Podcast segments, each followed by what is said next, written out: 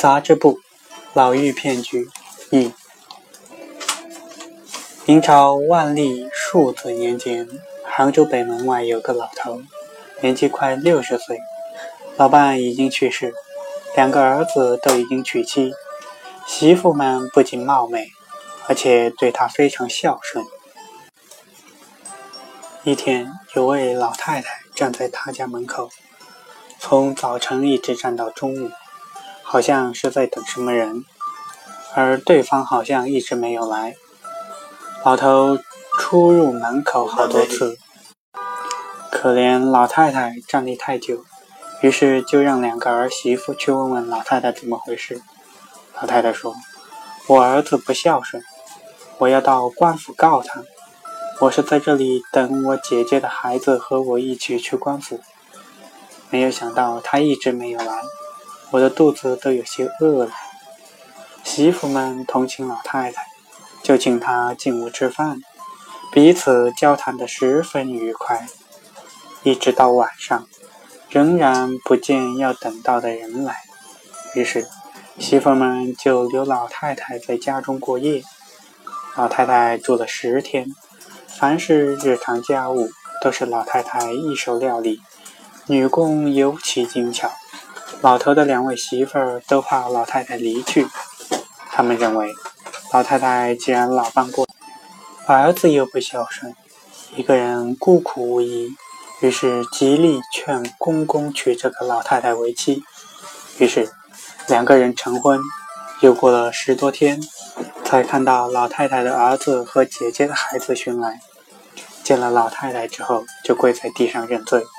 老太太仍然不停地大声怒骂，老头未劝老太太，于是邀请老太太的儿子留下来喝酒。老太太的儿子拜老头为继父，庆幸母亲往后的日子有了个依靠。两家往来三个月之后，一天，老太太的孙子来邀请老头一家去喝订婚酒。老太太说：“两个媳妇儿哪能随便走开呢？”我和老伴还有两个儿子去吧。一行人喝得醉醺醺的才回来。又过了一个月，老太的孙子又前来邀请说：“某日是我黄昏大喜的日子，二位婶婶务必要来喝酒。”老头儿的媳妇儿笑着答应了。等到大喜之日，老头的媳妇儿向亲友借了很多首饰，盛装前往。老太太的儿媳妇儿站在门口迎接他们，面色青黄，好像生病一样。快傍晚，老太太的儿子请两位媳妇儿出去迎接新妇，并且说：“这里是我们的习俗。”旁边的老太太故意对儿子说：“你的媳妇儿虽然有病在身，但是今天要做婆婆了，怎么能不亲自迎接新嫁娘过门？”还要烦劳这两位弟妹呢。老太太儿子说：“他那病怏怏的样子实在难看，怕亲家看了笑话。两位弟妹既然已经来了，怎么会另弃前往呢？”老太太才故作勉强的答应了。于是，老太太和生病的媳妇儿，再加上老头的两位媳妇儿，一同下船迎娶新嫁娘。